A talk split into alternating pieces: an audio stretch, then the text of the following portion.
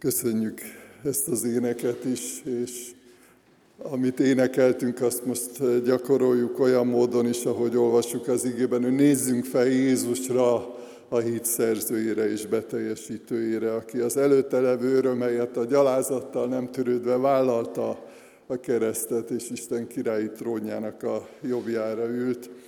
Így hallgassuk most Isten igéjét, Lukács Avanyéliumából a tizedik fejezet első tizenkét versét olvassuk el. Kérem, hogy álljunk fel, és így olvassuk el az igét.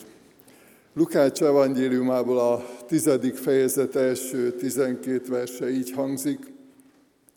Ezek után az Úr szolgálatba állított másokat is, 72 tanítványt, és elküldte őket maga előtt kettesével minden városba és helységbe, ahova menni készült. Így szólt hozzájuk. Az aratni való sok, de a munkás kevés. Kérjétek tehát az aratás urát, hogy küldjön munkásokat az ő aratásába. Menjetek el, ime elküldelek titeket, mint bárányokat a farkasok közé. Ne vigyetek magatokkal erszént, se tarisznyát, se sarut. Útközben ne is köszöntsetek senkit. Ha azonban egy házba beléptek, legelőször ezt mondjátok, békesség ennek a háznak. Ha ott a békesség fialakozik, megnyugszik rajta békességetek, ha pedig nem, rátok száll vissza. Maradjatok ugyanabban a házban, és azt egyétek, igyátok, amit adnak, mert méltó a munkás a maga bérére. Ne járjatok házról házra. Ha bementek egy városba, és befogadnak titeket, azt egyétek, amit elétek tesznek. Gyógyítsátok az ott levő betegeket, és mondjátok nekik, elközelített az Isten országa. Ha pedig bementek egy városba, és nem fogadnak be titeket, menjetek ki annak az utcáira, és mondjátok ezt.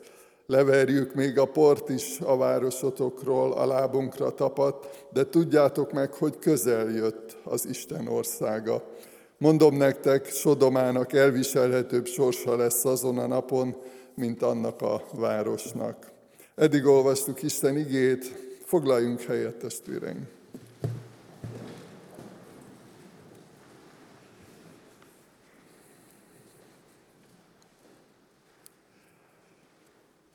A nagy misszióparancsot láthatjuk ezen az igén.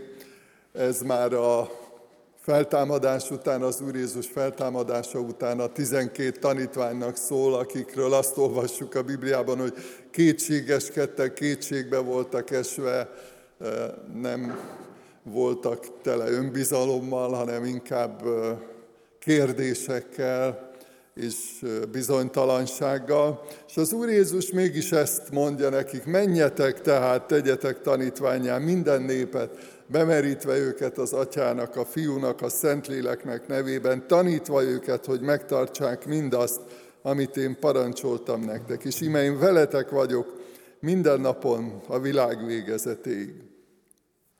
Minden tanítvány küldetésben van. A tizenkettőt is kiküldte az Úr Jézus, most ezt a 70 tanítványt is, akiről olvastunk az igében. Most ezeket nem részletezem, hogy miért 70, vagy mit gondolunk a Szentírás alapján, hogy miért 70. De az a lényeg, hogy az Úr Jézus fontosnak tartotta, hogy azzal az üzenettel, azzal az erővel, azzal a szeretettel menjenek a tanítványok, amit tőle kaptak, amit tőle átvettek, és hirdessék az evangéliumot, szolgáljanak, munkálkodjanak. Voltak, akik mindig ezt csinálták, mondhatjuk így mai fogalmakat, teljes időben vagy főállásban. Voltak olyanok is, akik részben vagy egy-egy időszakban, ez a 70 tanítvány is ilyen volt, Emlékszem Hajduböszörményi gyülekezet történetéről, tudom, hogy ugye mezőgazdasággal foglalkoztak a testvérek a, mondjuk körülbelül száz évvel ezelőtt, és, és volt olyan, amikor 50 úgynevezett téli munkást küldött ki a gyülekezet, 50, tehát több mint 50 téli munkást, úgy hívták őket, akik ugye évközben dolgoztak, földműveléssel foglalkoztak, és télen pedig arra használták az idejüket, hogy elmentek a környékbeli városokba, településekre, hirdették az evangéliumot, ahogy olvastuk itt a 70 tanítványról is. Mindenki bizonyos értelemben tanítvány. Nyilván nem mindenki apostol, de mindenki tanítvány. Különböző helyzetekben vagyunk, akár a családi állapotunkat tekintve, vagy a munkánkat tekintve. Különböző kegyelmi ajándékaink vannak, különböző Istentől kapott képességeink, de a lényeg az, hogy mindannyian ebben a küldetésben vagyunk. És azt írja a Pálapostól, amikor így átgondolja ezt a történetet, hogy, hogy a teremtett világ sóvárogva várja az Isten fiainak a megjelenését. És biztos, hogy ti is tapasztaltatok már ilyet, hogy valaki érdeklődik, valaki keres, valaki kérdez, olyan kérdései vannak, amit nem tud máshol, vagy amire nem tud máshol választ találni. És ezért ott vagyunk, mi Isten gyermekei, Krisztus tanítványai, szolgálunk. Vázlatosan mondom a vázlatomat, mit tegyünk, néhány bátorítás. Az első, amire biztat az ige, hogy imádkozzunk. Az aratni való sok, de a munkás kevés. Kérjétek az aratás urát, hogy küldje munkásokat aratásába. Sokszor van egy ilyen kísértésünk, hogy Hát Isten úgy is tudja, hogy mire van szükségünk, minek annyit imádkozni, de ez egy bátorítás, egy világos, ahol rá tudunk kapcsolódni, rá tudunk hangolódni az Isten akaratára. És ezért is, amikor hirdetjük, ez nem egy ilyen program hirdetés csupán, hanem várjuk szeretettel imádkozni is a testvéreket, a gyülekezetet minden vasárnap reggel, és minden olyan alkalommal, amikor együtt is imádkozhatunk, meg természetesen otthoni imádságra is bátorítunk mindenkit. A másik felhívása itt az Úr Jézusnak, hogy menjetek el. Tehát, hogy hallgassunk Krisztusra, amikor indít. Nem mindig nagy küldetésben kell gondolkodni. Lehet, hogy olyan egyszerű formában történik néha, hogy, hogy eszedbe jut valaki, és Isten indít, hogy hív föl telefonon. Vagy kérdezd meg, hogy mi a baja, vagy minek örül, vagy teljesen minden, de hogy, hogy legyen egy ilyen kezdeményező készség bennünk. És nagyon érdekes, ugye azt mondja az Úr hogy imádkozzatok, és utána azt mondja nekünk, menjetek. Tehát, hogy, hogy az imádkozásnak sokszor az a folytatása, vagy a következménye, hogy az Úr Jézus elküld a, a szolgálatba. Ez a kezdeményezés nem erőszakoskodásról van szó, ugye azt is mondja az Úr Jézus, hogy nem kell házról házra járni, agitálni földi értelemben, vagy emberi értelemben, hanem vinni azt az értéket, ajándékot, ahol, amit Isten adott, és, és be fognak fogadni, és lesz, aki meghallgat. Lehet, hogy valaki nem, de lesz, aki válaszol, és meghallgat. Azt mondja az ige, hogy ha egy házba beléptek, Legelőször ezt mondjátok, békesség ennek a háznak. Az isteni békességet, vagy ahogy az Úr Jézus mondja, nem úgy adom, ahogy a világ adja, ez egy más minőségű, más jellegű lelkiség, békesség, amit ti visztek. Az Úr Jézus nevében vigyétek az Isten békességét, mondjátok, adjátok tovább. Sokszor eh, tapasztalunk ilyet, hogy, hogy emberek körül jó lenni, mert valami olyan béke, olyan felszabadultság, olyan tisztaság, olyan öröm van bennünk. Tehát ez bennünk lehet ez a Krisztusi békesség, amit viszünk. Következő, amit az Úr Jézus itt a tanítványoknak mond, gyógyítsátok az ott levő betegeket, mondjátok nekik, elközelített az Isten országa. Tehát gyógyítsatok, szolgáljatok, segítsetek, és beszéljetek. Tehát a kettőt együtt párhuzamosan, hogy vannak olyan ajándékaitok, értékeitek, amivel tudtok szolgálni. Istentől kapott lehetőségetek. Én is sokszor küzdködöm ezzel, hogy valaki beteg, vagy találkozom, vagy felhívnak, és akkor, jaj, uram, nem vagyok orvos, én nem, nem, tud, nem biztos, hogy tudok segíteni, és tényleg így van nem biztos, illetve a Szentírás alapján mondhatjuk, hogy biztos, hogy nincs mindenkinek ilyen kegyelmi ajándéka, vagy ilyen lehetősége. De az biztos, hogy mindenki tud imádkozni. Mindenki meg tudja fogni a másik kezét és imádkozni, hogy ha, szeretne imádkozni, és erre indít itt az ige, hogy imádkozz, gyógyíts, legyél benne abban a szolgálatban, amit Isten ad. Nem mindig tudjuk pontosan, hogy mi lesz a végeredménye. Pálapostól azt írja, hogy ott hagytam Epafrászt betegen, pedig ő hány embert meggyógyított, hány ér imádkozott, rengetegért. És neki is voltak ilyen küzdelmei, meg kudarc, de ez egyébként nem kudarc, mert Isten az öröké való, a mindenható Isten, tehát ő, ő dönt ezekben a dolgokban. Mi eszközök, szolgák vagyunk, akik Isten nevében segítünk, szolgálunk. Imádkozni mindenkiért tudsz, és azt mondja az Úr Jézus, hogy legyél ebben kezdeményező. Ne legyél emberileg erőszakos, de legyél kezdeményező. Ajánt föl, hogy szívesen imádkozol, szívesen szolgálsz. És közben mondd el, azt mondja itt az Úr Jézus, hogy elközelített az Isten országa.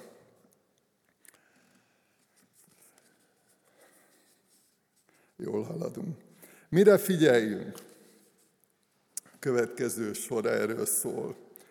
Az Úr Jézus azt mondja, hogy elküldelek titeket, mint bárányokat a farkasok közé. Pálapostól azt írja Timóteusnak, hogy akik kegyesen akarnak élni, azokat üldözni fogják. De számíts erre, hogy ha Krisztust követed, ha tanítvány vagy, ha szolgálsz, ha imádkozol, ha beszélsz róla, akkor ez nem mindenkinek fog tetszeni. És lehet, hogy bántani fognak érte. Lehet, hogy megvetnek, lehet, hogy szenvedés és halál vár ezért. Ez egy kényelmetlen, most nagyon emberi kifejezéssel élve, nagyon kényelmetlen dolog báránynak lenni a farkasok között. Életveszélyes. Azt mondja az Úr Jézus, hogy számolj ezzel a veszéllyel, hogyha a tanítványom vagy. A másik, ne vigyetek magatokkal erszényt, se tarisznyát, se sarut. Útközben ne is köszöntsetek senkit. Ne merüljünk el az anyagiakban, röviden így foglalhatnám össze. Azt írja az ige, hogy minden rossznak gyökere a pénzszerelme. Hogyha a Krisztus tanítványa vagy, akkor ne állandóan azon járjon az összet, hogy hogy hogy tudnád megszedni magad. Van ilyen kísértésünk, mi is emberek vagyunk. De azt mondja az Úr Jézus, ha az én tanítványom vagy, azt még erszényt se vigyél. Hát uram, hát ez milyen kiszolgáltatott dolog. Se bankkártya, se erszény, semmi. Ezzel azt akarja mondani, hogy Ószövetségben olvasjuk ezt, hogy ne fáradj azon, hogy meggazdagodj. Ne ez legyen a, a célod, ne ez legyen a lelked, a szíved középpontjában. A másik, amire utal itt az ige, hogy, hogy ne köszöntsetek senkit útközben. Hát most máshol meg azt olvassuk a Bibliában, azokat is köszöntsétek, akiket nem ismertek. Ugye a hegyi beszédben olvasunk erről. Hát akkor itt miről van szó? Azt mondja az Úr Jézus, hogy ne állj le fölösleges tevékenységekre, vagy fölösleges beszélgetésekre, amik csak az idődet viszik. Nincs értelme, nincs tartalma, erre utal, hogy figyelj oda arra, amit Isten rád bízott, ahova küld, amit, amit szeretne, hogy elvégez. És ne, ne fecséreld el a lehetőségeidet, az idődet. Erről szól, nem az, hogy nem szabad köszönni. Szerintem, hogyha itt megyünk a Veselin utcán és köszönünk akár egy hajléktalannak, akár egy diplomatatáskás úriembernek, vagy az utcaseprőnek, azt, annak Isten örül, hogy ha, ha köszönünk, tehát nem erről van szó, hogy, hogy ne is köszönj, hanem azt mondja, ne állj le fölösleges időt tölteni, cseverészni. Maradjatok ugyanabban a házban, és azt egyétek, azt igyátok, amit adnak, mert méltó a munkás a maga bérére. Azt mondja az Úr Jézus ezzel, hogy tölts időt az emberekkel. Ne, ne kapkodj, ne szaladj el, főleg, hogyha valamilyen témába elmélyültök, valami kérdése van, szenved vagy, nem ért valamit, és tudsz segíteni, ott lehetsz vele, elmondod az Isten igét, az Isten üzenetét. Szóval maradjatok abban a házban. És én voltam olyan helyen, amikor így Aztán a szomszédot is áthívták, meg a másik szomszédot is. Tehát, hogy ha ott maradsz, akkor van lehetőséget kapcsolódni, hogyha meg, megmaradsz, vagy szánsz időt ezekre a, a beszélgetésekre. Igen. Kicsit lemaradtam. Töltsünk időt az emberekkel. És a másik üzenet, ami ebből a hetedik versből fakad, hogy fogadjuk el a vendégszeretetet. Ugye azt mondja, hogy ne vigyetek magatokkal ser, szént, semmi ilyesmi anyagiakat. Azt mondja ezzel az Úr Jézus, hogy, hogy hagyatkozz rám, és én gondoskodni fogok róla, törődni fogok veled. És hogyha megterítenek, fogadd el. És hát azt is mondja, hogy ne legyél válogatós, amit eléteznek. Ma ugye ez is a korunknak egyik sajátossága, nagyon válogatósak tudunk lenni. Azt mondja az Úr Jézus, hogy hát szeretetből kapsz valamit, fogadd el. E, egyszer jártunk egy olyan családnál, ahol idő, idős e, emberek voltak, és főleg a, a, az asszony, az idős asszony nagyon, nagyon rosszul látott, tehát nem, nem látott már rendesen, és Hát az a tányér, amit oda tett elénk, hát az nagyon koszos volt. De ő ne, nem látta, mert hát szemüvegbe se látott. Tehát majdnem teljesen vak volt már.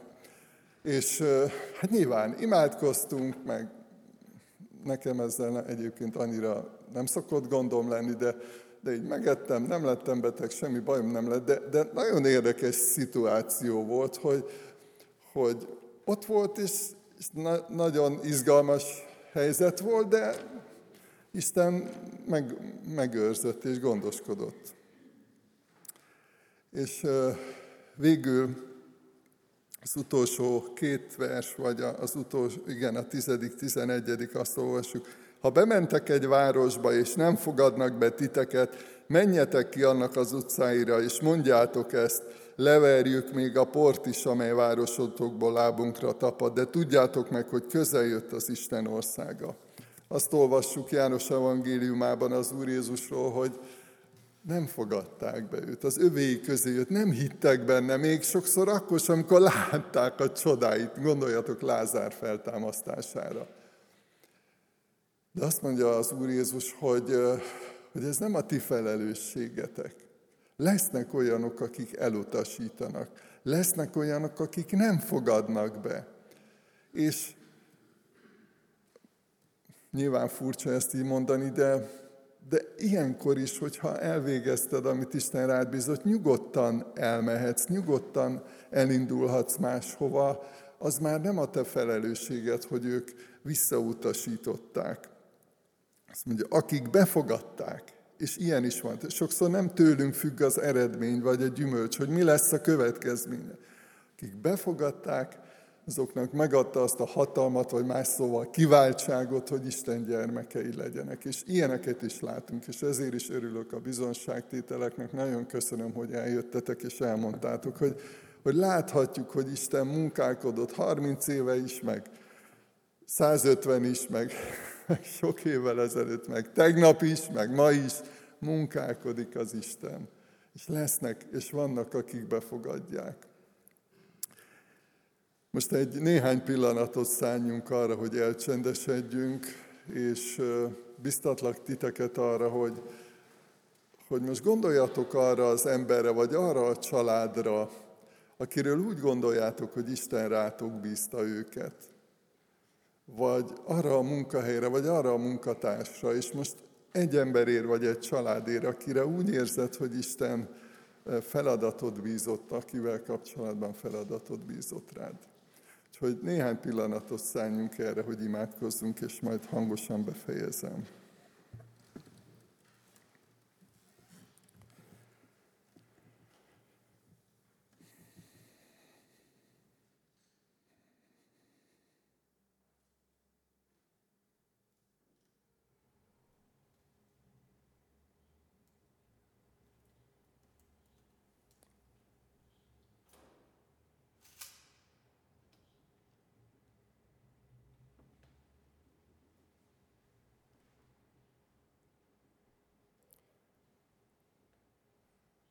Drága Úr Jézus, csodálunk téged, aki elhagytad a menny dicsőségét, és eljöttél értünk, hozzánk, miattunk.